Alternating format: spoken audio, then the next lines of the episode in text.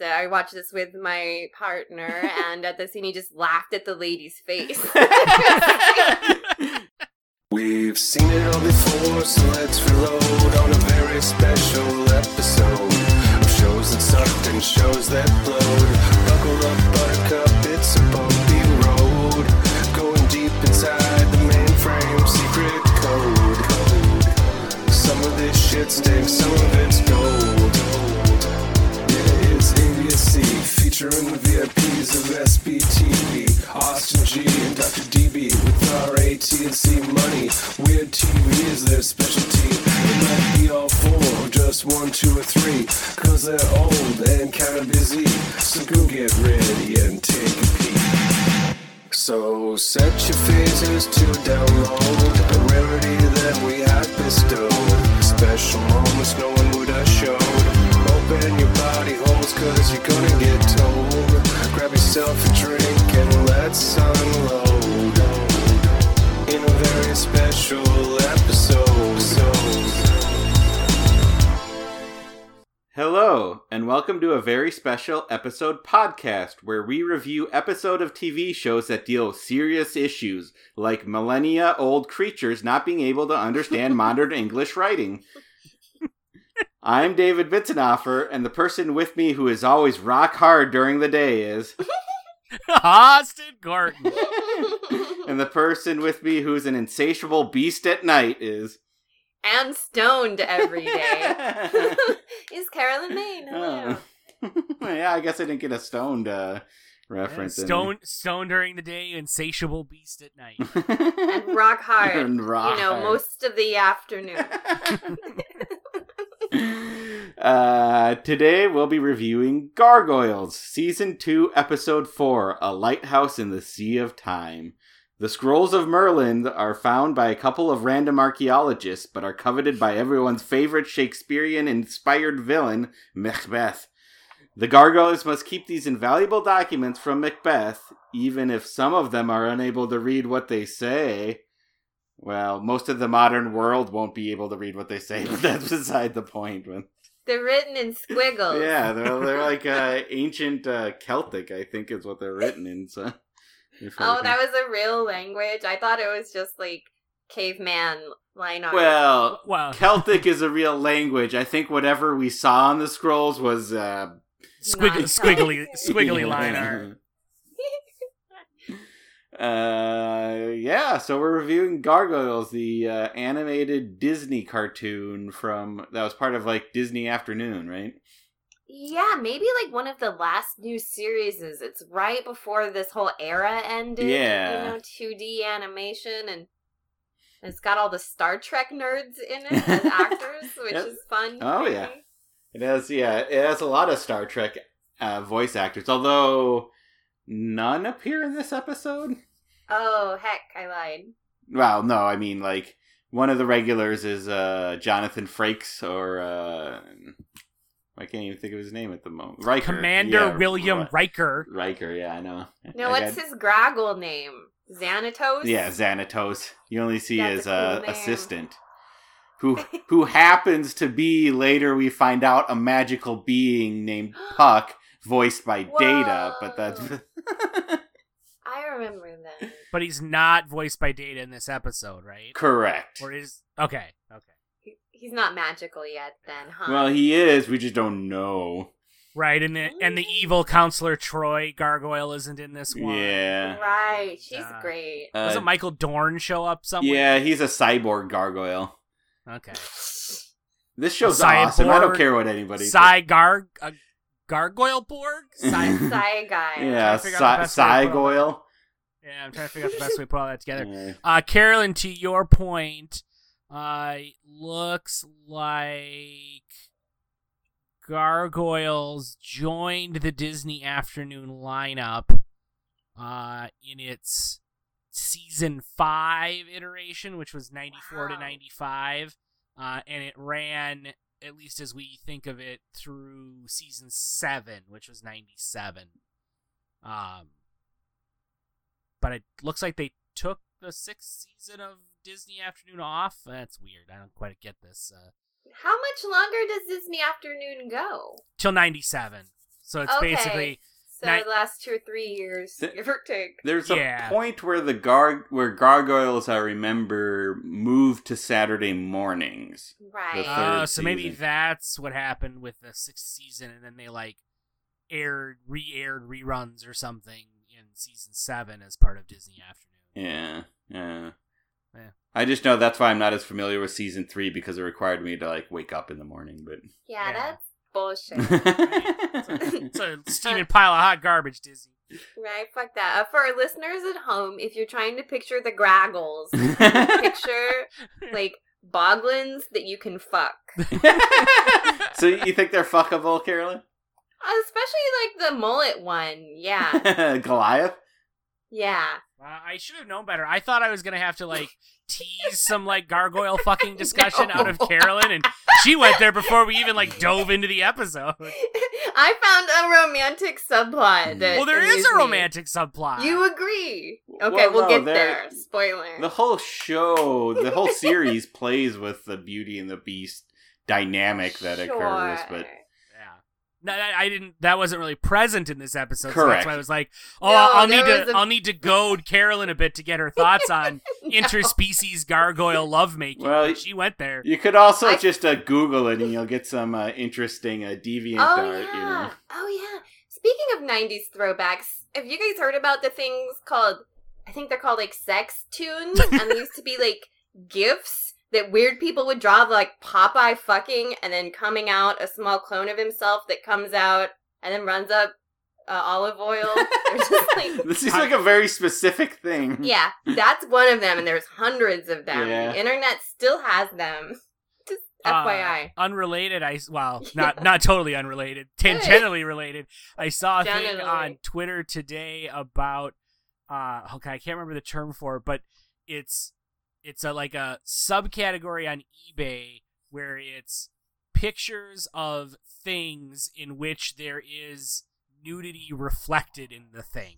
Yeah, okay. I've seen those. I So it's like I don't know, like a shiny toaster and a lady is toasting topless. So on eBay you can buy a picture of the naked lady in the toaster's reflection. Oh, that's a good way to use the eBay market. Hmm. I, that is a way to use the eBay market. I've seen like just random, you know, kind of chubby dudes like in a Craigslist I mean, I don't Yeah. want house posting. In I don't want want to shit on anyone's fetish. Like whatever gets you off, gets you off. unless but- that's their fetish for you to right, shit for on me, them. right, right. But that's a an oddly specific thing to be into. Is all I'm saying. Dude, there's a couple of those. I know, I know. The internet. So, yeah, Gargoyles. gargoyle sex. yeah. Doing it. Austin. Yeah. What's your relationship with the gargoyles? Well, let's see how how far did we get, David, in our watch of gargoyles? You did it together? Well, well, yes, we've done it together, but no. Uh, well, yeah. Okay, so Yeah. I I missed gargoyles the first time. Well, the the only time around. Um, I feel like because I was a big Disney afternoon kid. Like I remember the you know Gummi Bears to Gummy Ducktales to Rescue Rangers to Yeah. TaleSpin, and then eventually Yeah. Darkwing Duck. But mm, looking at yeah, the I uh, like Darkwing. looking at the the cracked research team's grid, I would say I must have dropped out of regular Disney afternoon watching by like 92 93 because that's when Goof Troop joined the Disney afternoon and I don't think I've ever seen an episode of Goof Troop. My wife kind of has a soft spot for Goof Troop, but I did not get into Goof Troop. And so then of course Gargoyles came around after Goof Troop and so I think I was just kind of checked out of that particular animated scene by then um, which isn't to say I wasn't watching plenty of other animated stuff and or uh, not appropriate for my then middle school slash high school age self to be watching. Um, but I just kind of missed the boat on Gargoyles. I knew that it was a thing. I was kind of. I was old enough to be somewhat pedantically bothered by the the premise of them like turning to stone during the day and then coming free at night and being like, where does the stone come from? And how can they have a romance with this human lady? And, but of course, I didn't actually watch any of it, so this was all just like second, third hand that I It's not a up. real romance. It's like a subtle undertone that if in But a I- different world where things were different, maybe they I could have been understand gone that together. now, but I just totally through word of mouth, it. it was just like, Possibly. oh yeah, and the one and the one lady has a thing for the gargoyle, and I'm like, well, how does that work? Um, David, did you just say that they didn't do it textually? Because I'm for sure almost everyone in the show is banging. Just constantly like a orgy Yeah. gangbang. Pretty much. Is Matt Bluestone in on this? Yeah. Oh wow. so uh, You always so seem fast, kind of a square and possibly. Well, I guess it's a gay, but it just means he did have sex with the gargoyle. Yeah. so fast forward many years, and uh, um, I was aware that it was a show with a fairly devoted following, and that it was one of those like better than you than you'd think from the premise kind of shows. And uh, David and I were making an effort to work our way through various show animated series and non-animated series that one or the other of us enjoyed and were sort of introducing to each other. And so then so Oh, then David worked yeah. gargoyles into our rotation. I know we got through the first season, but I can't remember how far into the second season. yeah. At some point, I'd be curious what were the other selections. We should go through yours. You know, as we will throughout this series. What were those other animated hits you two have taken Uh, together? we watched Trigun together, Yeah. I don't know what that is. Is that an anime? Yeah. It's an anime, It's really good. Okay. which is really good. And now and now and then here or there, Here and there, yes. Here Another and- anime, Is yeah. that more anime? Another. Yeah. It was also. David loves anime, everybody. oh yeah, you, did, have we not established that? in any No, of I don't think podcasts? they know. Oh yeah, David's a huge anime. guy. Well, He's got hentai all over his Okay, wall. Look at You're that. right. I shouldn't. Say, I shouldn't say that.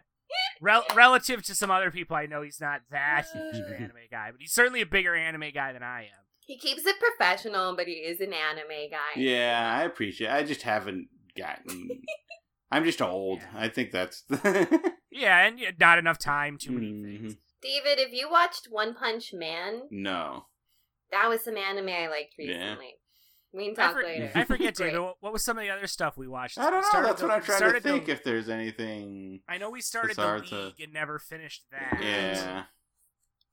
I think it all started because we got together and we're playing uh, old Marvel RPGs together. Yeah.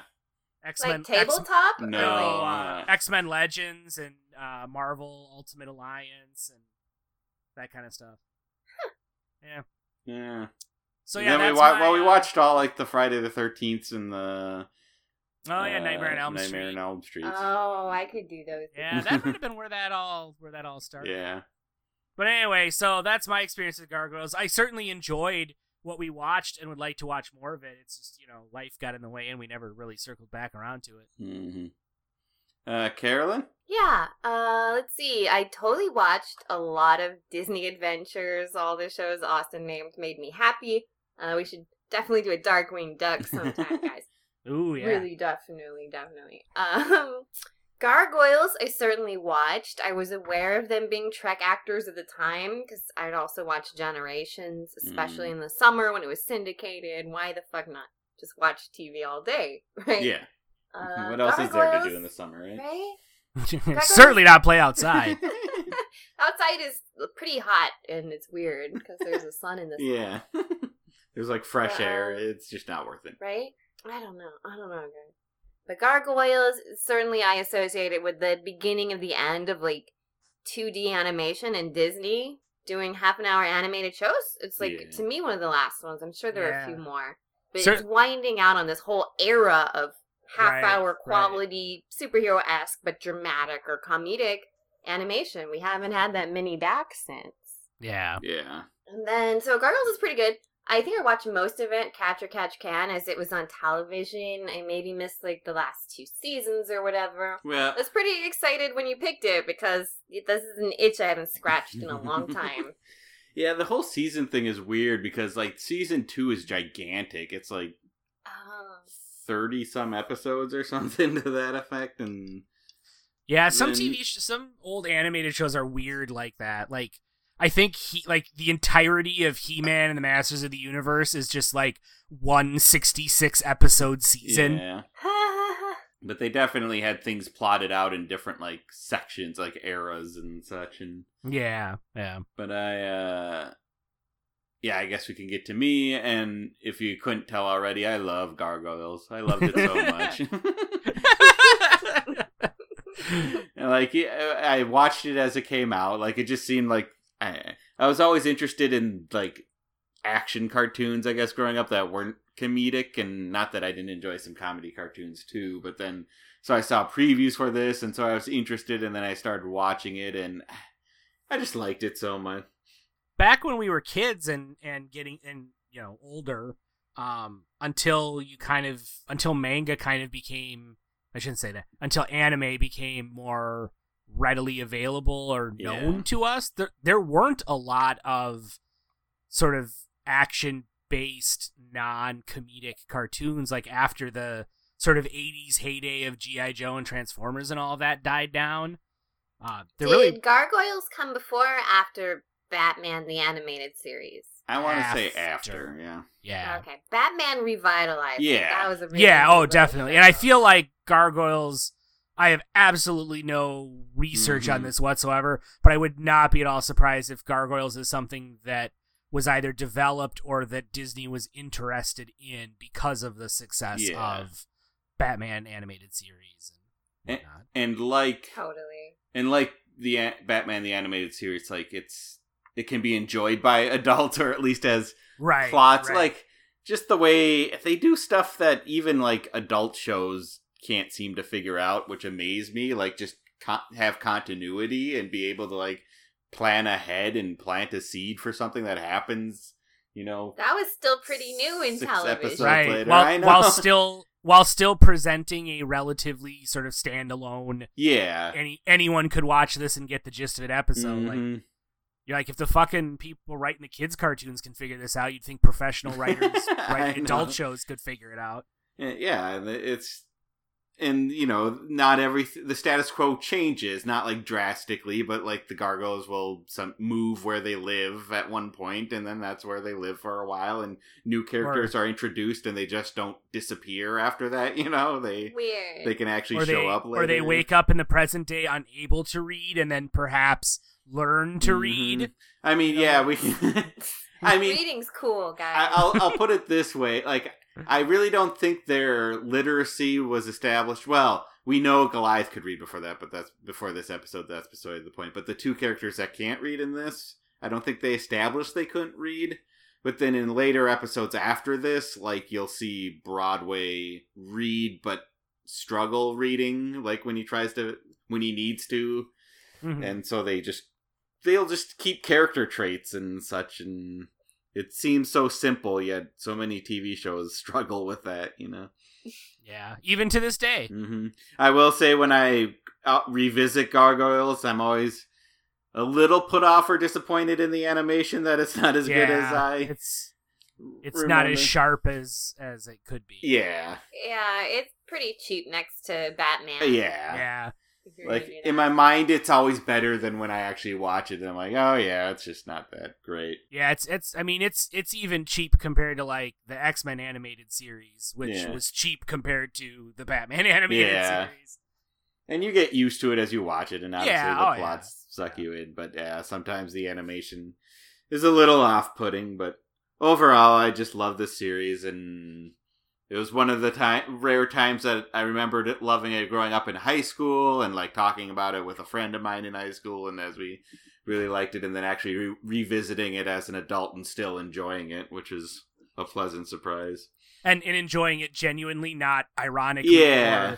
or, or nostalgic. i mean it's not perfect there's certainly right, right. But it is, cringeworthy there are moments. And frankly, this episode isn't all that great, but right. There are genuinely good things about it that you can Mhm. appreciate beyond just like this is so bad it's funny or this is bad but I remember loving it when I was a kid. yeah. All right, I guess we can get into the episode. I actually Well, had the before we get into the episode, Yeah. Psych Graggles. uh, so I watched the DVD, David. Yes. Um, I just like to point out that uh, one of the things I had to fast forward through to get to the menu was a uh, interview with Tim Allen promoting the Shaggy Dog remake that he uh, that he was starring in around this time because this was like the this the these DVDs would have come out I think around the golden age of Tim Allen's like post. Santa Clause Disney period when he was like remaking old seventies Disney movies. I just Yeah. you know it's like ah look it's all coked up Tim Allen. And Next. doing Next. racist movies with Next. Native American kids. Yep. That's terrible that they put commercials on you when you buy the media.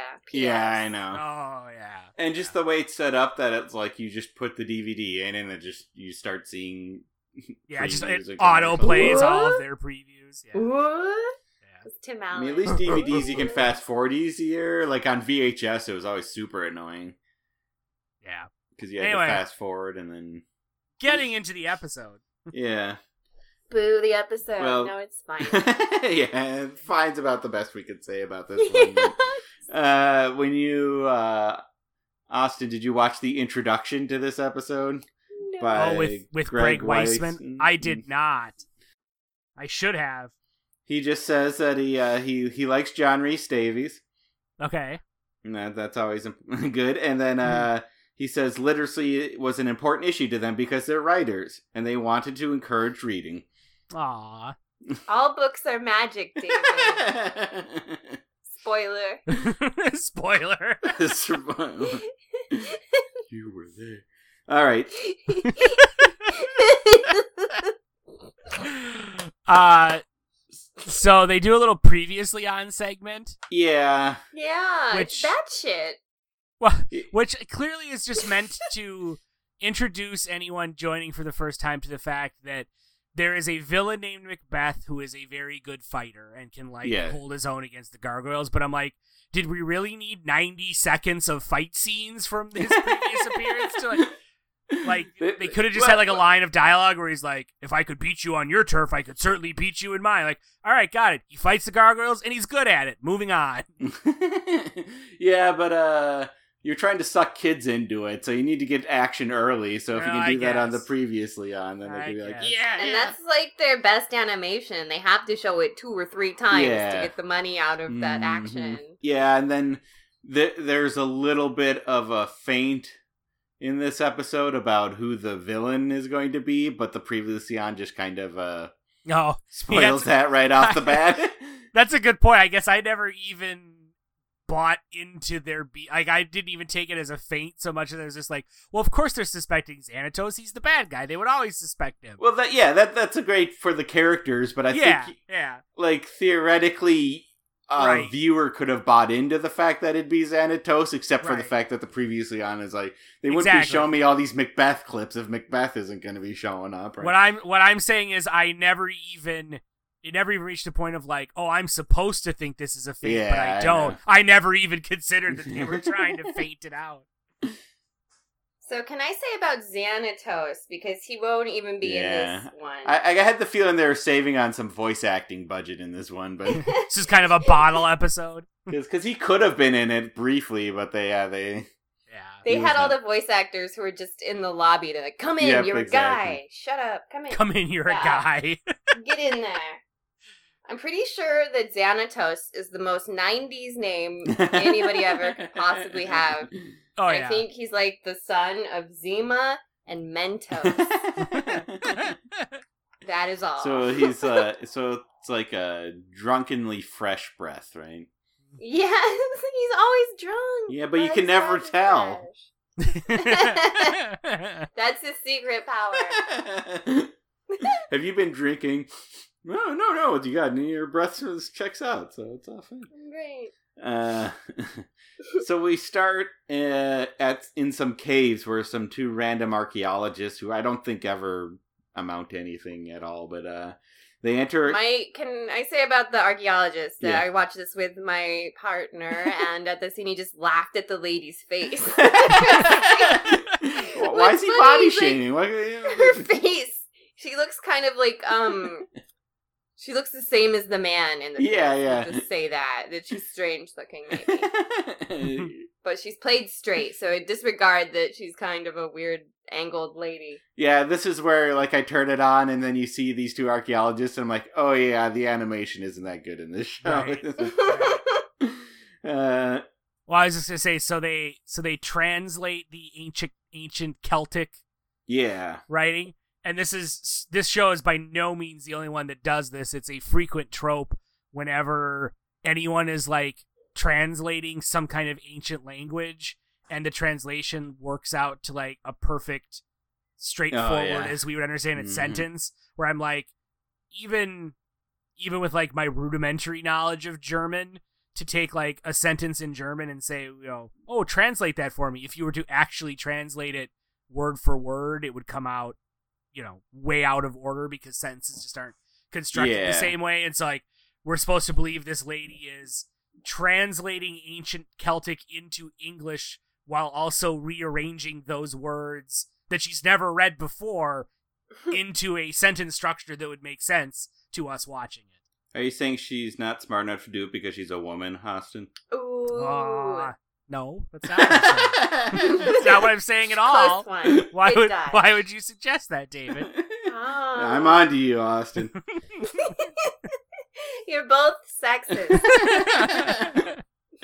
uh, yeah, so they come across these scrolls, and that she translates it. That basically says, uh, "If you're a seeker of knowledge, you're safe. If you're for those who destroy knowledge, they have everything to fear." I think. And so then, like a big ghostly Merlin uh, face comes out, but then apparently the archaeologists kind of check out and pass whatever test there is. I just, I'm curious what would have happened if they didn't pass the test. right? Would Merlin's ghost have like eaten them? Like a Pac-Man. One can only hope. A reverse Pac-Man where the ghost eats the man. That's a pretty advanced move, Austin. but, but the ghost eats the ba- Pac-Man often in Pac-Man. yeah. Yeah, that's they true. pack in men. That's where he gets the name. Yeah. Uh, anyways, after that uh, scene, we go to the uh, top of the police station. That's where the gargoyles like to hang out. And, and apparently, the scrolls are the talk of the town right now. So, Dull, dull night in New York City. I guess. uh, to be fair, if they actually found scrolls written by Merlin, you'd think that'd be a pretty big deal. Hey, where's the scrolls? Yeah. Hey, I'm walking New York. here. Hey. uh we learn uh basically we learn that broadway can't read he's like who cares about scrolls they have words and words are for chumps and uh, Yeah, instead of like being a show where he was ashamed about it, and like they hit it for a dramatic reveal, he's straight up like, reading's dumb. I feel, I feel kind of like he's presaging our current uh, administration. yeah Oh shit. just be proud of your ignorance Yeah, reading is dumb. That's for chumps. Only losers read. and then then they ask like hudson about it or whatever and he's he kind of dodges it he's like i just want to watch celebrity hockey and who of us doesn't I will say, maybe this is just me being dumb or not paying close enough attention, but I bought the Dodge on Hudson. oh yeah Like I, I this is the point where I'm like, oh, okay, David picked this because it's a literacy episode, but I just assumed that it was going to be about uh Broadway, not Yeah. or learning how to read or anything like that. When spoiler alert, it turns out to be mm. just as much about Hudson learning how to read. Mm-hmm. And so at the time, the the whole like I don't care, I just want to watch hockey. I just took that as a like, oh, that's Hudson. He's gruff and above all these mm-hmm. shenanigans. yeah, we should point out uh, Hudson is voiced by Ed Asner. yeah, yeah. Who we Really? Yeah, who who refused to pay Mary Tyler Moore the same wage as a man because she wouldn't have a family to care for. Mhm. We've come all the way back to Mary Tyler Moore with the groggles. I didn't expect that. Right? Right?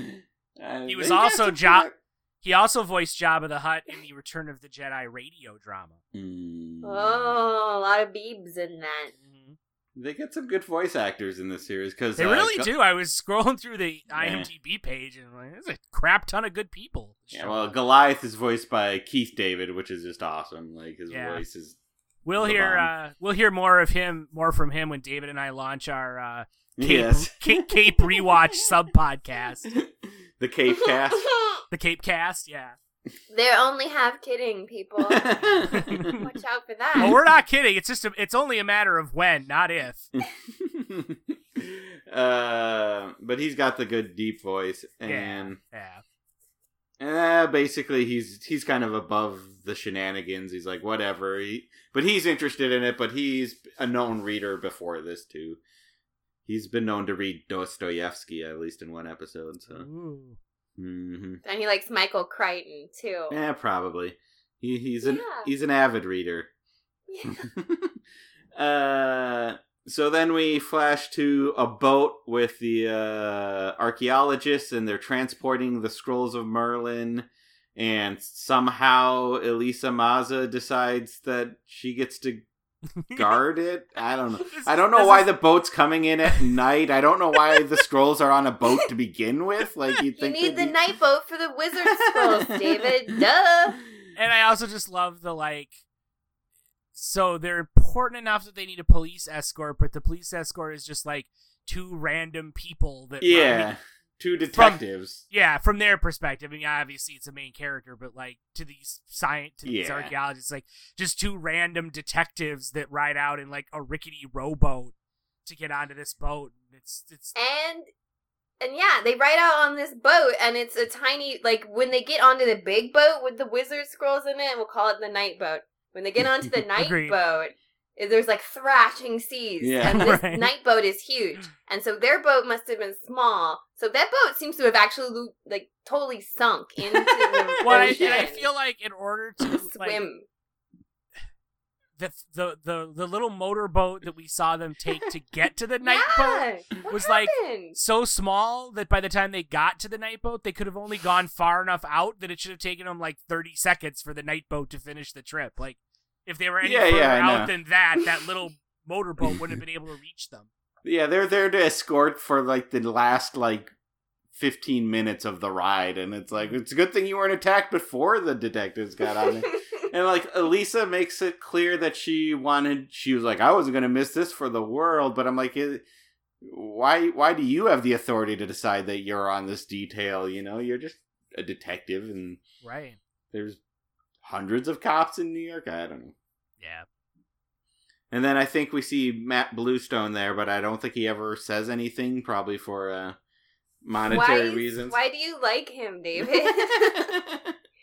What's his deal? Why is he good? he, uh, I think I always enjoyed it. He, he always was just like a nice guy on the show, but he's also the super conspiracy theory guy. Oh, okay. Yeah, he's just an interesting character. I think I related to him when uh, he was on as a is kid. he the comedic relief? Yeah, a little bit. He's just Yeah. Well, and he was voiced by Biff from Back to the Future. no. no. Oh shit! I love Biff. Despite the fact that Biff is currently our president for all intents and purposes. Yeah, I well, the actor. Oh, the okay. actor did a good job. He also like paints and sells his paintings, and he's a good actor. Yeah, no, I don't love what's happening today, Austin. Let's just say that. Um, Thomas let's hope that we make it. Thomas Yeah. F. Wilson is the uh, is the actor who played Biff in all the various Tannen iterations across the Mhm. trilogy. Sup, Biff? Uh, yeah. And then, yeah, Matt Bluestone has all these conspiracy theories, but they all turn out to be right, too, because this is a interesting universe the gargoyles live in where the Illuminati exist, you know. They do the Illuminati. We should be doing that. That's a very special episode. It's very special. Are you shocked to learn that Xanatos is part of the Illuminati? Not in No. the least. With a name like that, I'd be seems like disappointed if he wasn't. But I think he's on the lower rung of the Illuminati. Sure, you gotta work your I way feel up. That's like how if you powerful name your they are. kid Xanatos, the Illuminati shows up in the hospital to like induct you into their order. Yeah.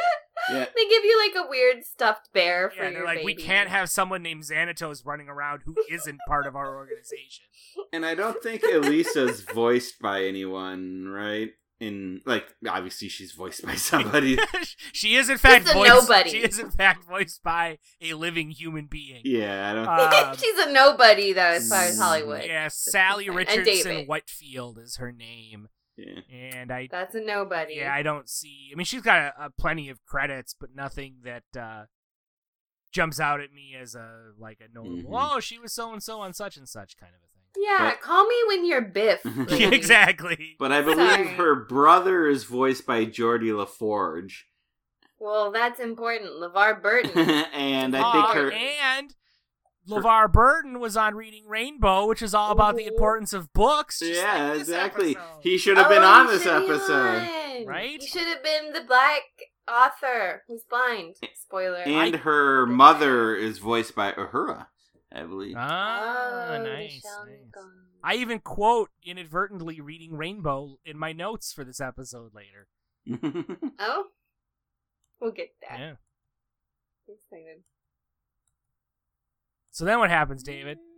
I'm wrong. Was Geordi somebody else? I might be wrong about the LeVar Burton thing. Uh, Geordi is. Kunta Kinte. Yes, he was Mhm. Kunta Kinte. No, I don't think breakout. he's her He brother. great. I think he was just in some random episode. He, I was gonna say he only. I know he only made one appearance. Yeah, uh, her brother shows up more. Okay, he was Anansi. Oh, cool. Yeah. I assume. Yeah, they Means do nothing. have every mythos going in this, right? Like Mhm. every conspiracy, every yeah, fable. like all like the sh- like Oberon, like the Shakespeare gods, all like, actually I exist. remember that. Like Titania, and Oberon, and Puck and such. They're all around. That was pretty fun when they got there. Yeah. They go to Avalon, and so King Arthur's there. But we already know that because they have the Scrolls of Merlin. Anyways, so so the boat Obviously. shockingly is attacked. I didn't. No one saw this one coming. right. Uh, and it's just a couple of thugs who we uh, we don't really know with laser guns because everyone has lasers in this. well, of show. course. wow, this is this is mid '90s TV where the censors wouldn't allow you. We're lucky they had laser guns and that they didn't have to like Mhm. do all this gun free somehow. and and I think what w- w- there's the lady uh, robber, and she takes the scroll from the lady archaeologist. Mhm. She like pushes her under well, a then grate. then the lady archaeologist says like. Don't take that. It's like it's priceless. And she's like, "Oh, in that case." And then the lady archaeologist buys it that she's going to return it, and then she's like, "Psych!" and then takes the scroll anyway. well, okay. I also made a note on that line. Give them up. No, these scrolls are priceless. Oh man, what was I thinking? which was the archaeologist is like, you can't take these; they're priceless. I'm like, of course they're priceless. Why do you think these people are trying to steal? Like, the line is supposed to be like, you can't take these; they're important to developing our Mhm. understanding of such and such. And then the people trying to steal them are trying to steal them because they're priceless. It's like, you can't take all this money; it's worth a lot of money. Like, of course, that's why they want it. Sorry, Austin, you're still getting your knees kicked out by this lady. That wasn't good enough.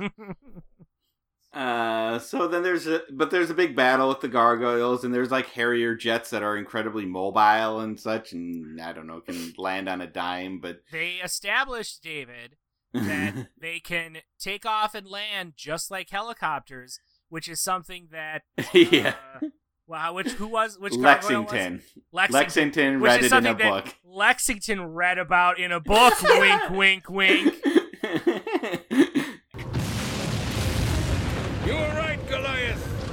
Machines must belong to Xanatos. Harrier jets. They can land and take off like helicopters. I read about them. When your life is this exciting, who needs books? See how reading pays off, kids. Wink, I- wink. I'll say in Oh, future really episodes, the knowledge the gargoyles contain, they don't point out where the knowledge came from, specifically from books. They only seem to be concerned that books are what are informing them in this episode. But Okay. Okay. So this is also right about the time when the internet started to be a thing. Yeah. a little bit. Yeah. The gargoyles are going to be reading the internet. It's too bad we didn't get a couple more years out. Yeah, of they're gonna find fanfic about themselves on the internet. Yeah, they're they're gonna be oh, like, "What's this Tumblr?" Yeah. Oh God! Oh God! I can't unsee what I've just seen. Imagine logging onto a new technology and it's just drawings of you fucking Like Yeah. ran, Coworker. yeah, just over and over and over. cross species coworkers. Mhm. oh, internet! How could you? Uh, so this all ends up with Broadway is just staged with one of the Harrier jets as it flies away, but then Hudson had broken into the other one and grabbed one of the scrolls, but then fell, then got like shot or something and fell into the water. Correct. He's the old one. Yeah, he must. He might be. He must be very buoyant though too, because he's unconscious yet still floating. He both he and the metallic capsule containing the Yeah. scrolls, which is both buoyant and waterproof, which is Mhm. convenient. Especially from your. It's hard to get Well, waterproofing in your. The, the canisters, I assume, were put in were used by the archaeologists, so I'd assume they'd be Oh, waterproof. Yeah, yeah. Phew. Well, at least they're being accurate. Now, whether they'd float or not, I don't know. And how Hudson is doing all this unconscious, and well, it's a TV trope of like you can fall unconscious in water yet somehow arrive at shore undead Yeah. or not dead. I should say. Undead. You mean alive? I think the word you're looking for there was Yes. alive. I was gonna help you with alive, but I'm happy that you said undead. Too bad he didn't.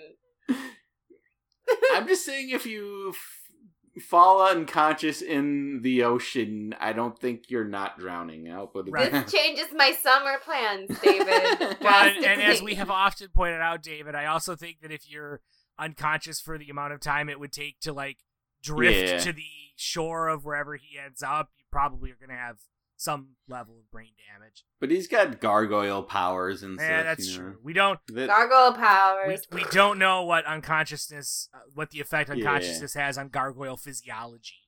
And we do know that when they turn to stone during the day, they get healed. It's like super healing for them. so- Oh yeah, I was wondering because they seem so vulnerable. But they are very vulnerable while turned to stone. and They do like level that. up when they come out of their stone and so on. Yeah, yeah. Their health yeah. meter goes full max. Mhm. But they are vulnerable during it, which is the whole premise of the first Yeah. episode or whatever. Yeah. David, do they get boners when they sleep like human men? Yeah, it just like breaks right through the stone. so you'll see like a stone gargoyle with just this flesh penis like sticking right out of it. yep, that's what I was wondering.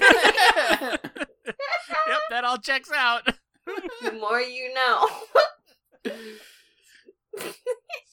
So, so we flipped uh, to the uh, the remaining three gargoyles and Detective Maza, and they're pretty pissed about losing the scrolls, but they know Xanatos has to be behind this. And as we discussed, uh, if you saw the previously on, you know Xanatos is not behind this, but we'll uh, get to that. Uh, so then we flip to the thugs coming back to uh, their lair, and one of them is r- the female's razzing the male about uh, losing his scroll, but then realizes she also lost her scroll because Broadway is sneaking around trying to get out with it. Then they do a lot of scene switching in here. I guess it's just supposed to. Keep the kids' attention. Rat a tat Yeah, exactly. Because now we flip to Goliath confronting Owen, Xanatos' assistant. His, I believe you mean Xanatos' Smithers. Yeah, exactly. Uh, yeah, it, it, as close to Smithers as you can get, and uh he's just like, you know, where are Hudson and Broadway? Where are the scrolls? And he's like, I don't know. He's like, I'm going to search around for him. Then he's like, oh, go for it, because he's being a dick because he likes messing with him. Yeah. so Goliath and the other dudes pretty much spend their whole B plot time just harassing the Smithers, like Yes. over and over and over, and they're just hanging out in the office. Like I'm seeing them drink all the Evian. You know what are they doing? They're just trashing the place, looking for their gargoyle friends, never thinking they could be out. somewhere else. You know. Right, like, give me another coffee. Okay, thanks. Maybe he's in this bottle of wine. Nope. Mhm. Uh, then we flip to Broadway, like running out of this layer with the scrolls, but then he runs into Macbeth. And that's commercial break. Macbeth. Maybe I, I'm sorry. I'm realizing. I'm like maybe the reason I didn't buy the Xanatos feint or didn't realize that there was a Xanatos feint feint is because I don't know enough about Macbeth to not know that this couldn't be true. Uh, where so I think what so I think what I thought was like, oh, Macbeth's gonna be this episode.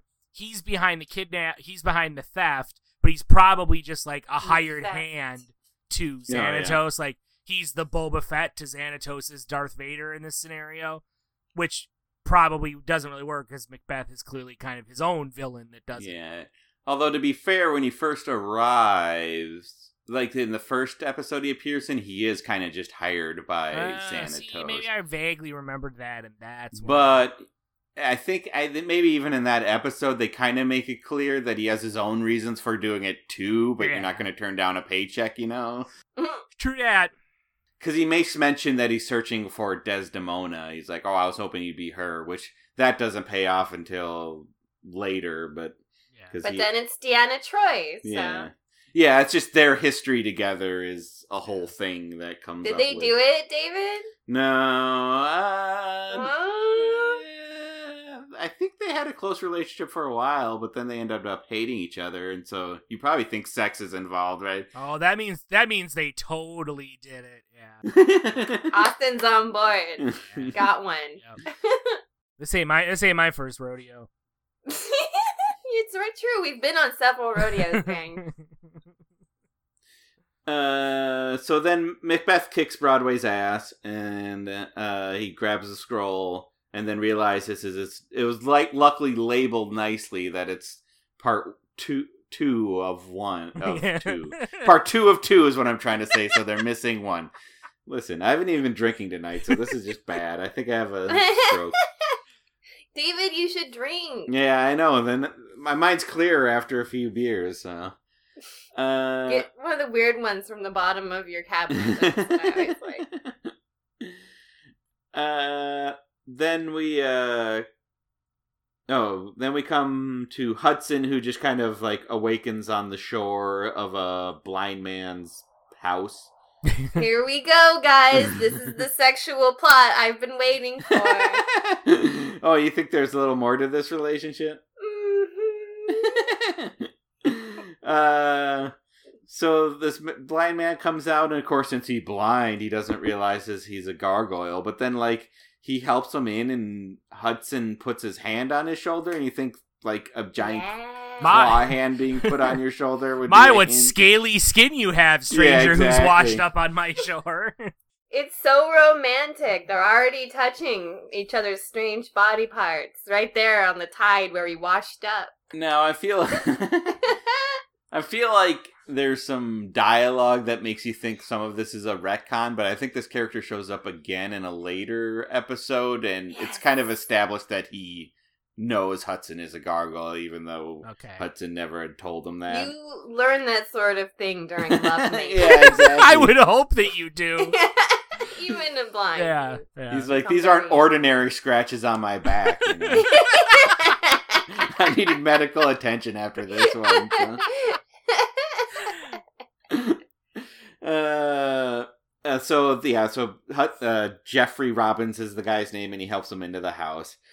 We then switch back to Macbeth, who's flying off into the ocean, off over the ocean, in hopes of finding the scroll, which seems Yeah. like a long shot. no, I but, just you know uh, it's in the ocean somewhere, so I'm just gonna fly around in the middle of the night, like look at the ocean and hope that I find this. Like, yeah, it seems like a good good use of your time. Macbeth. Macbeth. Macbeth. Then we uh flip back to Hudson and Robbins uh sitting by the fire talking about being old and being soldiers and Nam even though Hudson was never a Nam. And- he just lied. He did some stolen valor. no, he's just like, "What's this Nam you speak of?" And he's like, "Oh, you sounded like a soldier too." And then uh we find out that Jeffrey Robbins is a writer. Let me just say, as as for an episode that's all about teaching kids the importance of reading and the magic of books, the best argument this episode makes is that this guy is a writer who has a fucking boss ass mansion, lakeside property with like fucking stone gargoyles sitting on his like brick fence surrounding his house. I see that shit. Presumably in New York, right? Right, this is what I'm saying. Like, he's got like New York oceanside mansion property complete with gargoyles, and I'm like, fuck yeah, books are awesome. If that's where writers get to live, sign me up. Cha-ching. and uh Yeah, this guy's living the cool life. I could deal with a whole spin-off of him, frankly. He's got a boss. He's got like a boss ass library where like there's always a fire Mhm. going, and He's gonna bed a gargoyle tonight. He's gonna crest sexual frontiers that normal authors like Michael Crichton can only dream about. what is going on with him? who's more likely to have or want to have sex with a gargoyle? Michael Crichton or Stephen King? Michael Mm. Crichton. Stephen King. Stephen King. Yeah, that's be Stephen King. Like Stephen King wants to get down with a gargoyle, right? He would fuck anything. Uh, now that we've settled that, the real question. uh, we go back to the plane Mac- that Macbeth is flying, all searching for this scroll, and this is where Broadway's like, "What's so great about stupid scrolls, anyways?" And so, or what? Or did he ask what's so great about Merlin? yeah, what's so Yeah, great about? Yeah, he's like, who's this Merlin that wrote these scrolls? Why is he so great? Yeah. Why is Stephen King cool, guys? Who cares? so Macbeth then goes on about King Arthur times and Merlin and all that, and Broadway's like, "Oh wow, you were there." And What's this big deal about these scrolls? Who was this Merlin? Just another stupid magician. He was a singular spectacle. Bearded old man who took a ragged boy and, with magic and wisdom, turned him into the greatest king this world will ever see. King who ruled with justice and compassion. Who took the torn remnants of warring tribes and knit them into a country of beauty and civilization. With Merlin always by his side until it fell. Merlin's magic was stronger than everything except the human heart. You were there. I'm old, but I'm not that old. Obviously, I read about it. But you describe it like you were there. and and that's enough to make Broadway suddenly think that reading's cool, that somebody can like recite That something that may or may not have happened. the idea that like because he read about it, that was Yeah. like he was there. It was the same Mhm. thing as having physically been there, which is why I wrote in my notes, "Take a look, it's in a book, reading Rainbow." Mick- David, did you know how corny this episode was before you chose it? Yeah, some of it. I, I knew some of the corny. I, I remember this scene pretty well. But the reason I remember it is because Broadway's like, you were there. And then Macbeth says, I'm old, but not that old. And that's kind of a wink to the fact that he actually is like 300 years old or something. That's pretty old. He- Mhm. David, is he older than Broadway could possibly imagine? no, considering Broadway's in some form a thousand years old, I would say not. But How many years has he been like conscious though? yeah, I know. He like, I know, 20 years, I think. There's the. that's. The Also, younger you're- gargoyles are supposed to be like teenagers, more or less. Also, your Broadway voice is pretty spot on. Thank you. I might have a new job as When did it happen? It'll come when in did useful. that? what? When did you do Broadway voice? Do Broadway? Should I just be Broadway for Yeah, the Be like, do "Oh, it." The gargoyles confront Owen again. Uh, yeah. So the next scene is the gargoyles being like, "We tore this shit up and we couldn't find them. Where the hell are?" They're like, we need another round of Evian. Yeah. This guy's gonna take a shit. And, And- what do they shit? Is it like big stones? You would think so, right? We drank all of these bottles of wine, and we didn't find the scrolls in them. Bring us all of those bottles of wine, please. Get 'em up. and, and some veal, right? Uh, and this is where Owen's like, "Yeah, well, it wasn't us. We our Harriers are in the shop, but Macbeth has some Harriers." And and of course, there's like he could have offered that information up sooner, but he's being a dick. So I guess that's just. He wants to gonna hang out with the gargoyles. Yeah. He wants to keep them. He's having fun. Mhm. I also love how like the, the like two villains of the series just have like matching sets of Harriers, like they're like wood, like Yeah, I they're like wood paneled vans. There's like, sorry, our Harriers were in the shop this week, so Yes. it couldn't have been us.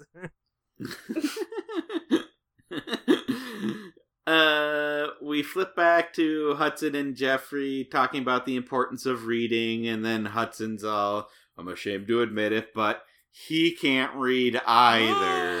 Dun, dun, dun. And then Jeffrey's like, It isn't shameful to be illiterate, it's only shameful to stay that way, which is, uh, I've never told my clan that I can't read. I can teach you. But that's not really the point, is it? It shames me.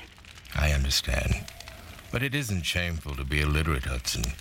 It's only a shame to stay that way.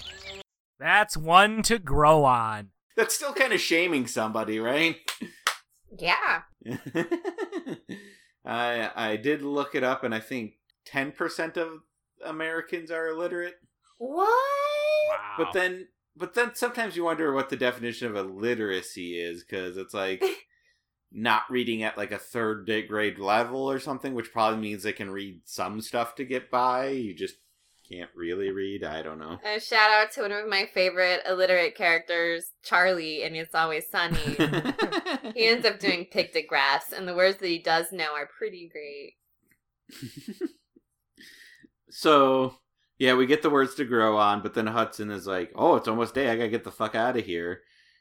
And you know, uh, Jeffries is like, "You can't just fucking run." But then, He's like, I'm. St- I gave you yours, but I'm still unsatisfied. Get yeah, back exactly. what about me? What? And so Hudson runs out to get on a wall to turn to stone right away, which Jeffries hears but doesn't seems to not quite know. Also, it's it's meant. it's uh wonderfully convenient that he washed up on the shore of a mansion with other gargoyles surrounding Yeah, I the know. perimeter, so that he could just you know blend right in with the other gargoyles. One thing Yeah. we've learned is that in this universe, New York is filled with stone gargoyles. Just- just, just littered. That's the aesthetic of New York in this universe is stone Like Batman. Just reminds me of The Simpsons and Night Boat. Like, oh, Oh, don't yeah. worry, there's a canal. Oh, there's always a canal or an inlet or a fjord. Do the gargoyles ever have to like pose by something that isn't another gargoyle, like a fire hydrant or a urinal? I mean, they turned to stone at in odd places before. Like I think in one of the early episodes, Goliath turns to stone in the middle of like Central Park. But then people just don't seem to realize that this isn't supposed to be there. Yeah, it's central. no one gives a shit And about just the like, new oh, it's a statue in Central Park that just uh, apparently erected out of nowhere. Those graggles, they get you. So then during the day, Macbeth, like Macbeth has kind of figured out where the scrolls have been, and so Macbeth comes wandering up into Jeffrey Robbins' house and asks about uh if what if any. I'm trying to think of what he asked. yeah, you're right. It's like because he's not like, oh, did any uh, walking Yeah, gargoyles, gargoyles. come through here? Or, like, did Yeah. did anybody like wash up on shore or something like that? yeah. Seen any old graggles? Hudson? Is that you? Who's there? My name is Lennox Macduff, sir. I'm a friend of Hudson's. I'm, uh, concerned about him. Well, Macbeth, anyways, introduces himself as Lennox Macduff. And did you catch the reference, Austin? Um, I caught the Macduff. I don't remember Lennox from Macbeth, but Macduff is obvious. Malcolm and Macduff are the two that uh, Yeah. that that end up like waging war against Macbeth to take the crown at the end. But I don't remember who Lennox is Oh in, shit! in Macbeth. I mean, I would ding Macbeth for using such a pseudonym, but I wouldn't have gotten it, so I Yeah. think- So if I'm not gonna get, if I'd be fooled by it, then it, then it must be an alright suit. Then again, my my main point of reference. I've seen a couple of professional productions of Macbeth, but my Hmm. main point of reference is the one that we did in high school, and that was relatively abbreviated compared to the full yeah. thing. So there may very well have been a Lennox that we omitted in our version. That my God, it was Macduff Mhm. and Malcolm and Banquo and I mean, I I'll give Gargoyles the benefit of the doubt that Lennox was a character in Macbeth. Uh, so um, Macbeth leaves and then finds the scroll on the wall conveniently. enough. Yeah, this is where I'm like, get considering that he knows people are after these scrolls, maybe he should have like hid the scroll instead of just like yeah, he could have like put it under his wing or something. like you know? lo- like locked himself into an immobile unconscious state with just like the canister out for the taking. To be fair, it seemed like it was a very last minute pose he did. I suppose. much Austin, where should he have put the canister? Yeah. The- up his butt would be the, the first one. would that work, David? Um, Uh, it would, but I guess Alright. maybe he's worried someone would just break him open for the scroll, though. right? yeah, then would he be Uh, I okay? suppose Because that's- But you wouldn't know. Like, would Macbeth automatically assumed that he like made a suppository? out of that the one took it up the butt. he knows. He can tell after a night of lovemaking Yeah. how we finish He- it. He'd smell it. yeah, I was gonna say what he should have done is like made it so that you had to like break through stone to like wrap his like kind of like you said like yeah, yeah, yeah. wrap your his wings around it so you couldn't just like lift it up, but then Macbeth would have just shattered his wings to get at it. So yeah, they didn't even break his fingers. It was nice of them. They could have. Mhm. They didn't. Well, I mean, it's it's made clear, and a lot of like Xanatos was like this too. That the, well, like Xanatos just likes the gargoyles to be around because he thinks they're cool. I think, even though they always foil his plans, so they're very respectful of not like destroying them while Yeah. they're sleeping, and because like uh Macbeth doesn't do it because I think it's he believes it's dishonorable, and so Nice. most of them have their reasons. I think. Which is which is appreciated instead of just like not doing it, you know. this just in from uh the Shakespearean cracked research team Oh, shit, we the got them online? As a- as as opposed to the Dickensian Gruel orphans. Yes, Uh, the usual. Yeah. there there is a group of characters in Macbeth called uh, Ross, Lennox, Angus, Menteith, and Caithness, who are listed as Scottish Thanes. So there is none of those characters are important enough to warrant their own uh, cracked research team Wikipedia page, yeah. but uh, they are. There is a character that appears somewhere in the text of Macbeth with the name of Lennox. Mm, So very nice. the Gargles writers did their research. Uh, so then Hudson awakes and figures out that the Macbeth stole the scroll. by and then he by like, figures out he clenches his fist and realizes it's Yeah. empty. he's like, oh, what's going on? And then so he then goes to Jeffrey and he's all like, "Did you did you see a scroll at all? I'm not see obviously, but like stumble Ooh, into too soon, Broadway. Too soon. Hudson." or Hudson, yeah. Sorry. Too. Whichever.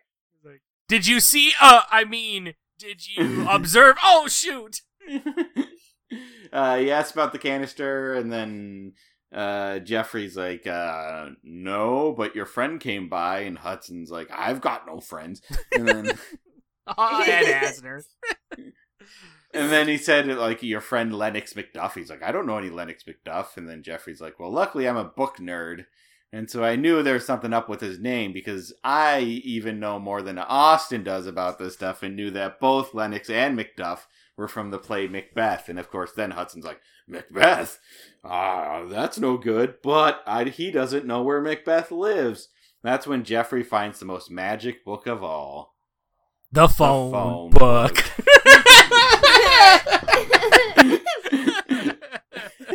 that they still send you today, or at least Yeah, did they exactly. stop? yeah, we have yeah, one. I still get We it. have one uh, slowly disintegrating in our neighbor's mailbox. Who like Perfect. That's where you put our them. neighbors who I think like have abandoned their home and fled the country or something. You don't know? no, they're like this is like they're like kitty corner from us, but they their mailbox is next to our mailbox on the post, so it's like the two of our mailboxes Oh, are next to each other, and so they're kind of like across the street and to the left of us, and we have not seen anyone like enter or leave the house in six months, if not more. Whoa. It's like yeah, the- that's the abandoned. driveway wasn't plowed in the winter. Uh, only recently did the grass get mowed, and we're fairly certain that was probably the neighbors next to them who just mowed it because they were sick of waist high grass next to their house. um, so yeah, at one point in time, the old phone book got delivered into the into the newspaper box, and it's still sitting out there, just falling to pieces. So anybody wants a listener who's a fan wants to be Austin's neighbor, all you have to do is Jimmy the Lock. Yeah, And then it's all yours. It's yours for the taking, as far as I can tell. See? But this is where uh, uh, where Hudson declares that uh, it's a magic book that he Mhm. has. yeah. But the, low because it was luckily Macbeth was kind enough to list himself in the uh, yellow pages or whatever. I white am a pages, 300 as Lennox McDuff. I'm a 300 year old mercenary, and I'm gonna get Yeah. myself listed in the yellow pages. well, he my probably had to buy the property and then just was forced to. Maybe he just didn't opt out. Yeah, I know. Well, you know, you never know who wants to come over. Like, if somebody wants to come over play some bridge, Yeah. you- Yes. it's easy for them to look it up. This is before the internet. Yeah. Xanatos found his name and called him up for bridge. Yeah, so Hud- Hudson declares it to be a magic book, which I think we all know aren't all books magic. Well, maybe this will help. McAdoo, McBride, McDuff, Cameron, McDuff, Leland, McDuff, Lennox. And here's an address just like that. Magic book. Aren't they all? Mm. No, some of them aren't very good at all. Sorry. I think we should point out that a Xanatos uh, lives in a sky in a castle on top of a skyscraper, Pretty cool. which is a plot point uh, in the first like arc, the five episodes that were like the mini series before this show. Mhm. Uh, but then apparently Macbeth also lives in a castle somewhere in New York. so what you're suggesting is that not only is the gargles New York infested with fellow inanimate gargles, but also castles. yeah, that people just living like living in a castle is just something you do. Like if you feel Now like look, I understand that the gargles have a detective ally that they work with, it. Mhm. but I feel like the next time they're trying to like find their foe, they might want to check whatever castle in New York they haven't already been to, because I bet they're probably there. I mean, I be think this is like an alternate timeline where everybody is a medieval dork. Yeah. Everybody. well, I'm trying to because like the other gargoyles find out that it's Macbeth, but we don't learn how they know where Macbeth lives. I wondered about went- that too. I was like, was I not paying attention and I missed that? I, I guess Owen seemed to know a lot about what Macbeth was up to, so maybe he's just like, "Here's his address." go you know? go drink their wine. Yeah, exactly. Get the fuck out of my office, you graggles! Guys, Xanatos is gonna kick my ass. Get out of here. um, here's so here's a question for you, David. It, uh, correct me if I'm wrong. Is this one of those scenarios where like Xanatos is like the gargles know him to be evil and nefarious, but he's actually like a fairly well respected member of sort of the upper class New York society? yeah, he's a rich New Yorker. So what I'm wondering so- is maybe he's like, um, for for lack of a better comparison, the Donald Trump in the '80s of the Gargles, Oh, New York, no. and his obsession with like medieval stuff and stone gargles and whatnot is what's led other New Yorkers who want to like emulate him and be like him to also Yeah, it's have like stone gargles and an obsession with castles and medieval trappings and such. Although I'm fairly sure Xanatos goes to jail for a period of time for like. Oh well, so then he's not. Trump like at all. You'll see, Austin. just- You'll all see. If he's that kind of a uh, up and coming businessman, he just buy his way out of jail. yeah, I know. Like he, because I know the woman he marries, she was in jail for a while, and then at one point, Is it Martha Stewart? if Martha Stewart was on like an American Gladiators esque TV Oh, show, I would watch Great, it. David. Now I'm gonna be disappointed that that's not something I can see. Martha Stewart in American Gladiators. Oh my god! You know, this did make me think about American Gladiators. The part when they had that laser cannon, Yeah. that was totally a Gladiators the thing where they're like shooting tennis balls at people. I want to see Martha Mm. Stewart like ducking and weaving around the the cannon. we need to do an episode of that. I don't know how special any of them. oh, every are. everyone is special. Maybe somebody dies during one. Uh, anyways, um, Macbeth is. Uh, we flip back to Macbeth, who now has both scrolls, so he's prepping to read the scrolls and like using acid to remove the seal or something. I don't know. Seems very mystical. Uh. The other gargoyles come flying in, but Macbeth's castle has anti-aircraft lasers too. So, as as one's castle in New York does. Thanks, NRA. And then, then uh, Macbeth, like, so while this whole battle's going on, Macbeth's like, I need to learn about these magic spells and these scrolls. So he opens up to read them, and then just finds out it's a boring old diary. Wah, wah. He was a scabby, bony boy when first I saw this once and future king. Had I not known what his destiny held, I would have laughed aloud. What's this? Though young and not yet formed, his mind was open and eager to learn. This is a diary! Where are the spells? Ah! What if like the second scroll was like his magic spell? Scroll, Yeah, like and the it's first, one was, you know, here's my things I've done, Yeah. and then the second one was like, okay, now that we've gotten all that out of the way, here's my magic spells. Yeah, and Macbeth would never even know it because he didn't bother to open the second one. Or what if it's just like cookie recipes or something? That'd be pretty funny. Because Macbeth is one of those people who will start a book, and if it doesn't hook him in like the first page, he just he just gives up and moves on rather than waiting to see if it uh, gets better Mhm. the further into it he gets. I have a, Right? I have a real uh, I have a real issue with that. and you, once you start a book, you have to finish it. Yeah, but I I shouldn't. Like there there isn't anything wrong with like cutting like if you're reading a book and it's a chore to get through, it's like cut bait. Like it's not I know. there's so many there's more books than I could ever possibly read in my lifetime. It's not worth like forcing myself to get through something I'm not enjoying, but Ah, I'll now we know how to make Ah, Austin waste time if- is to give yeah, him a if- shitty if I start into a book, I'm like, I have to finish it. I have I have walked away from a few books, but it, they're few and far between. Yeah. yeah. like walking out of a movie.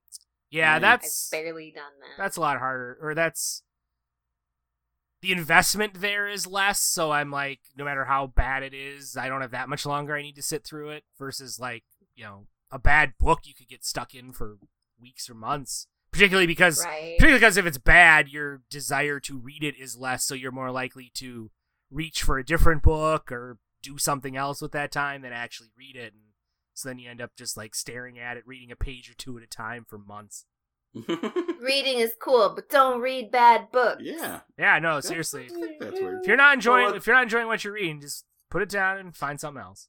Well, what's interesting about that is like forcing somebody to read bad books is a way to get them to like not like reading. You know? Oh, True. definitely. Probably like all the early books most kids get are pretty bad. Yeah. Mm.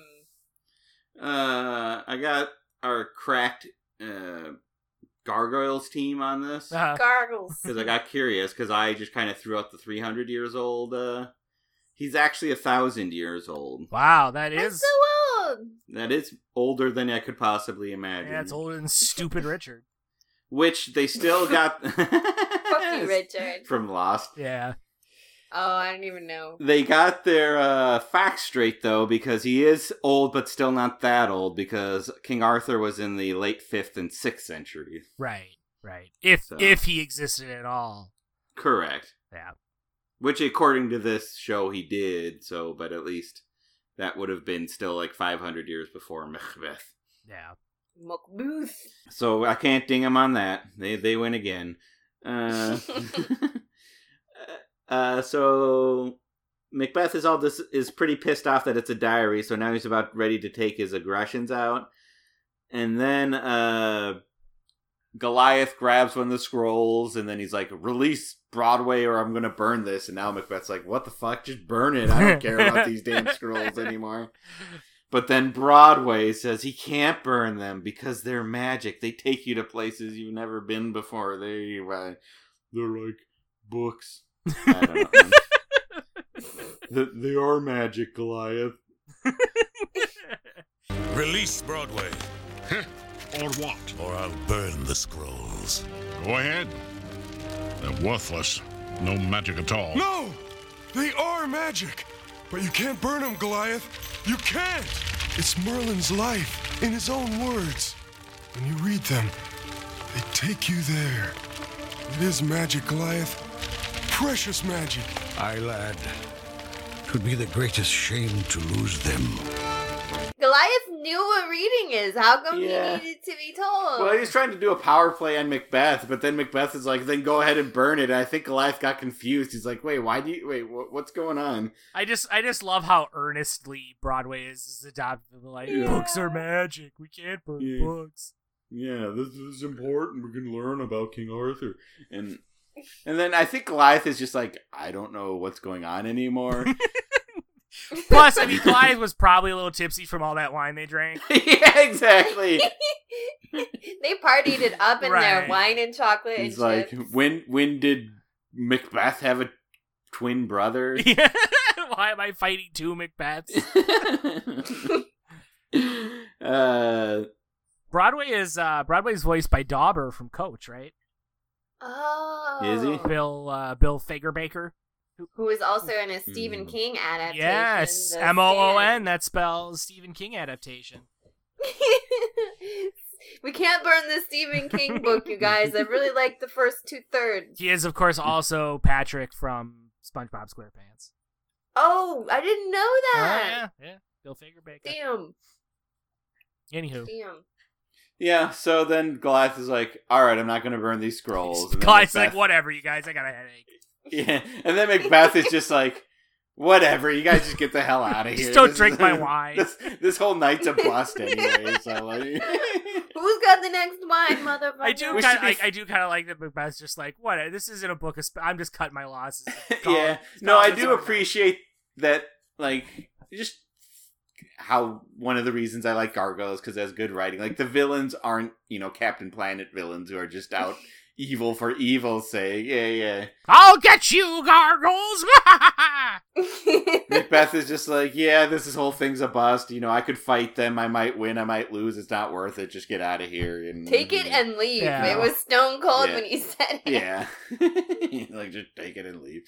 It's Go. like he there's nothing for him to gain from fighting them, and and it, and it makes sense that the gargoyles wouldn't try anything because they Macbeth is strong as well. as you know, as we so- learned from like the three and a half minute long previously on Yeah, segment, exactly. he And can hold his own against even Goliath. Mhm. And there's flames and who will punch you into the flames. Yep. Maybe. uh, so as they're leaving, uh, or they're flying away, Goliath offers to read the scrolls to Hudson and Broadway, but then Hudson says they'll uh, read them themselves when they learn. But I'm not sure Broadway agreed to that, so I don't yeah, know. that's a good point. Although presumably Broadway is he's all like books are magic. yeah, now. he's enamored by books. He's he's gonna get disappointed. I think his expectations are a little too high. David, are you suggesting that books aren't magical portals to other realms that can take yes, you to different? Places. That's pla- exactly what I'm suggesting. that the only the only uh, ticket you need to travel the world is a library card.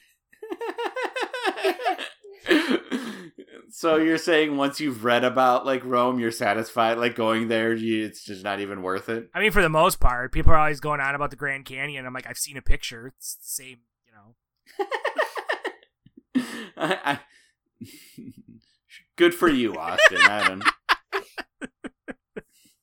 I mean, it's not like I could do anything there other than look at it. I'm already looking at it. It's on that Mhm. picture right you there. can fall down it. That's Yeah. true. That's true.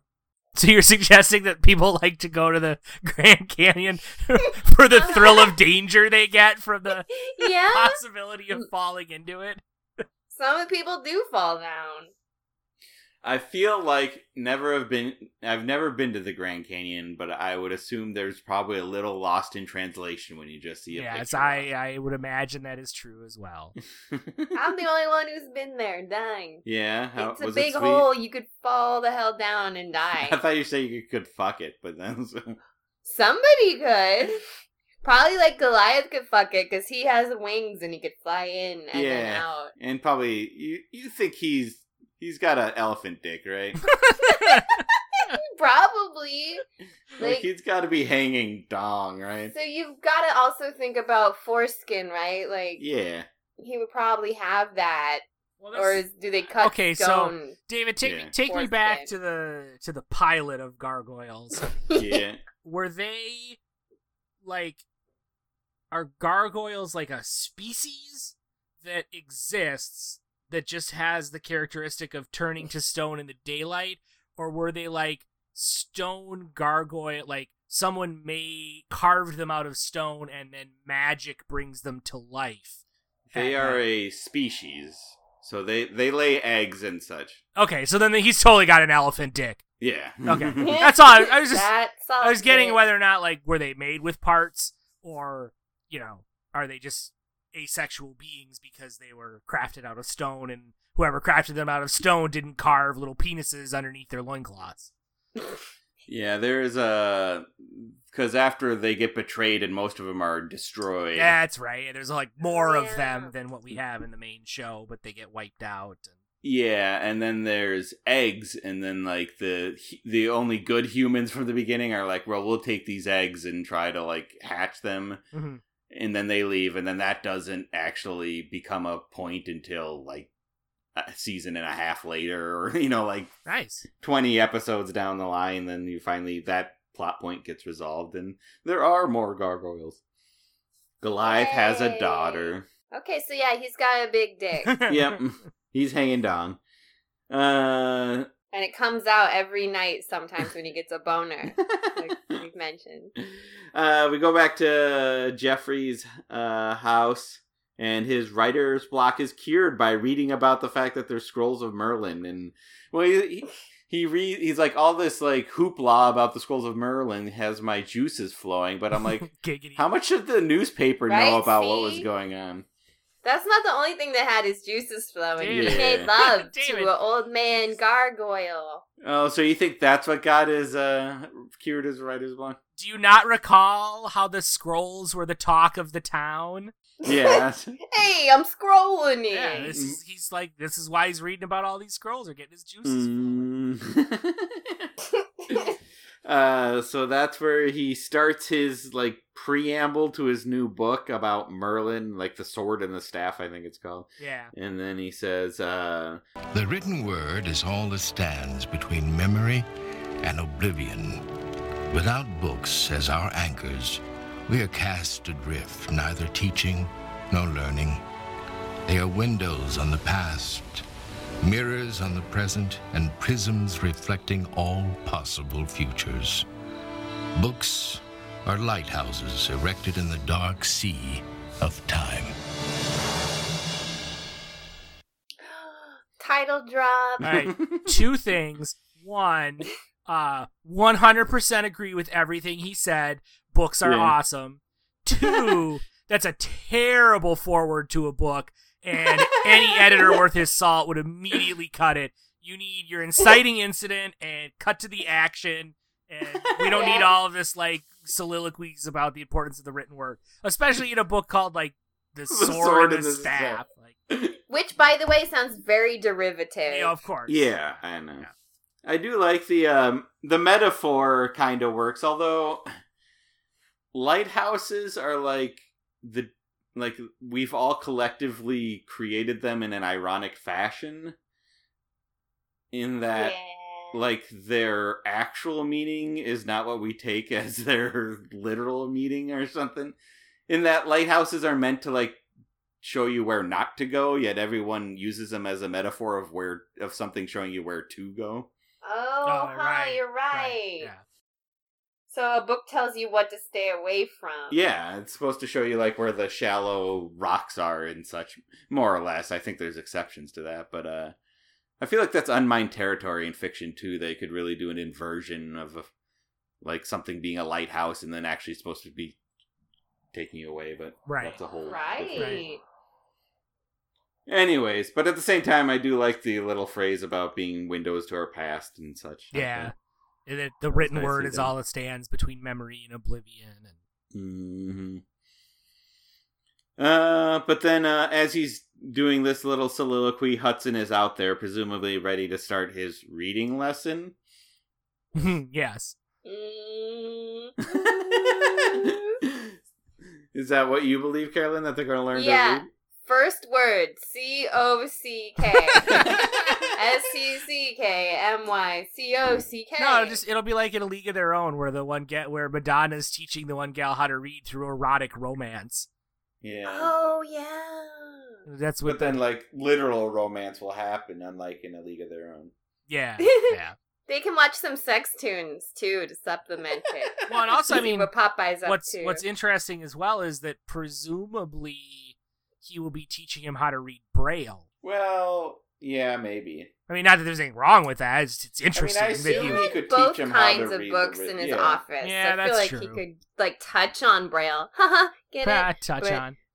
touch on braille, but we're doing mostly you know regular visual words. Yeah. Whatever they're doing, it's erotic. It's erotic as hell. Uh, Austin, did you learn anything from all this? Anything stand out? Well, I would say that I learned about the importance and magical properties of books, but I am already well aware of those.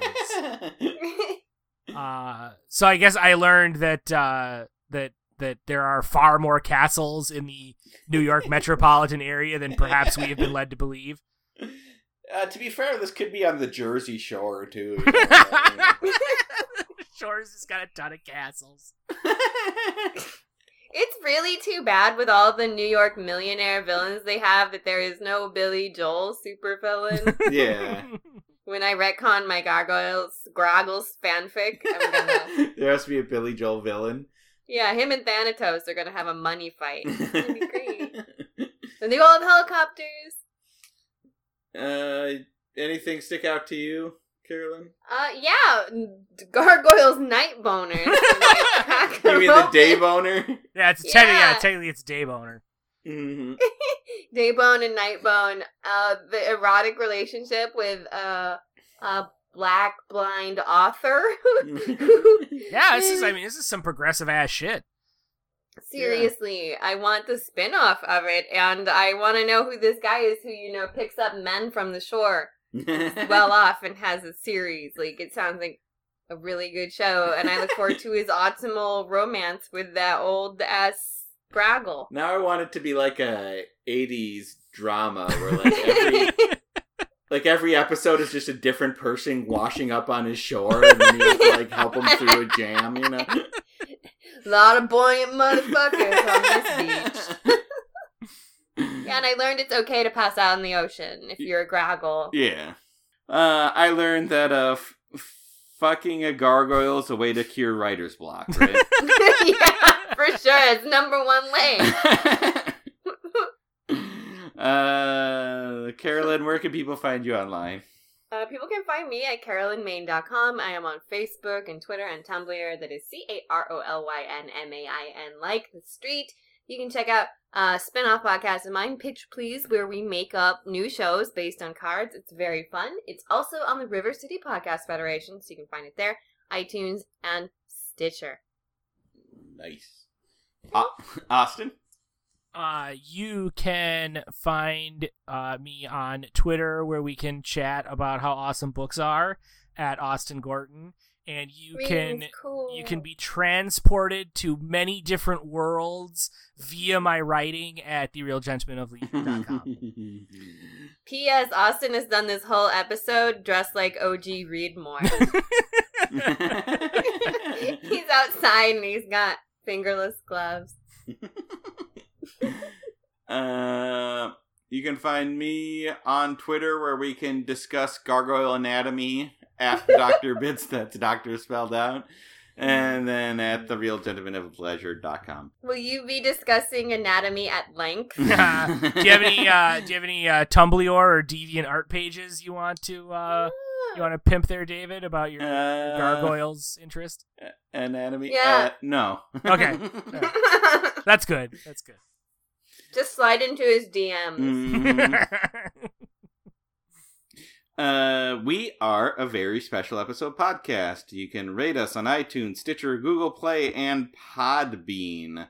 Uh, you can follow the show on Twitter at AVSE Pod, and you can check out our Facebook page where uh, it's too late to do the poll. You'll find the results of our poll. Hey, there you go. Speaking of gargoyle anatomy, uh, we had a big poll going on. I was wondering if anybody would. There, you got it. Yes.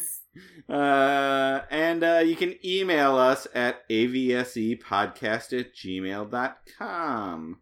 Uh, so for a very episode pot. So a It is a very, very episode. It is a very that's right. episode we got going on here. All right. See, I need to learn how to read, and then I could do this. Reading's hard. Just a Uh, bunch of dumb words. For a very special episode podcast, remember our podcast is a funhouse mirror distorting the past, a whoopee cushion farting on the present, and a cursed crystal ball showing only the darkest of futures. That was a very special episode. We dissected that shit from head to toe. Did the time fly by or was it slow? Got so many life lessons. Oh, how we've grown. Seen so much TV that special episode.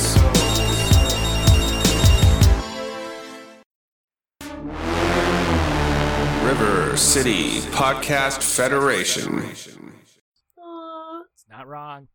It's not wrong. Remember us, America. R.I.P. Yeah. R.I.P. America.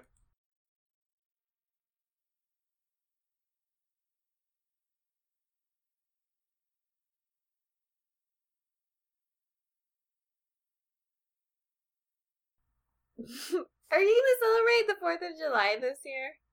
Uh, I'll probably get drunk. Food, yeah. David calls those weekdays. I mean, I never pass up an opportunity to like get wasted. But when is it? It's on like a Wednesday or something stupid like that. It is on a Wednesday. Oh, that blows. Yeah. Just from a day off perspective, man. Yeah, no, it totally does. I feel like Fourth of July is one of those holidays like President's Day where it should be the like first Monday or Friday of July in observation of the Fourth of July. yeah. Right? It's funny that it's not.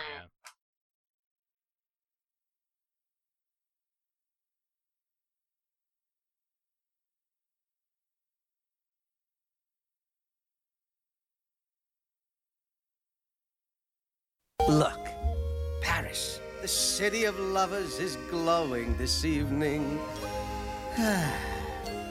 True, that's because it's on fire, but still there's l'amour. Somewhere out there in the night, her heart is also alight. And I know the guy she just might be burning for. A guy like you. She's never known, kid. A guy like you, a girl does not meet every day. You've got a look. That's all your own, kid. Could there be two like you? No way. Those other guys that she could dangle all look the same from every boring point of view. You're a surprise from every angle. Mon Dieu above, she's gotta love a guy like you. A guy like you gets extra credit because it's true you've got a certain something more. You're racist, kid. You see that face?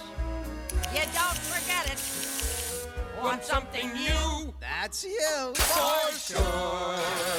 We all have gaped at some Adonis. But then we crave a meal more nourishing to chew. And since you're shaped like a croissant is, no question of she's gotta love a guy like you. Call me a hopeless romantic, but Quasi, I feel it. She wants you so any moment she'll walk through that door.